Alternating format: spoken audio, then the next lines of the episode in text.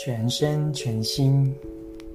如果你一边走路一边想着该买什么菜，下个会议该怎么办，那就别假装你带着正念走路了。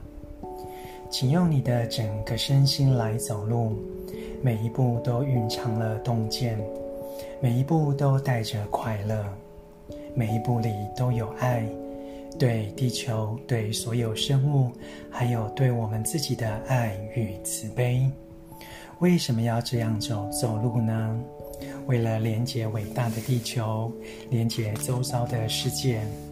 有了这样的连接，我们完全觉察地在地球上行走的美好之处，每一步都能滋养我们，疗愈我们。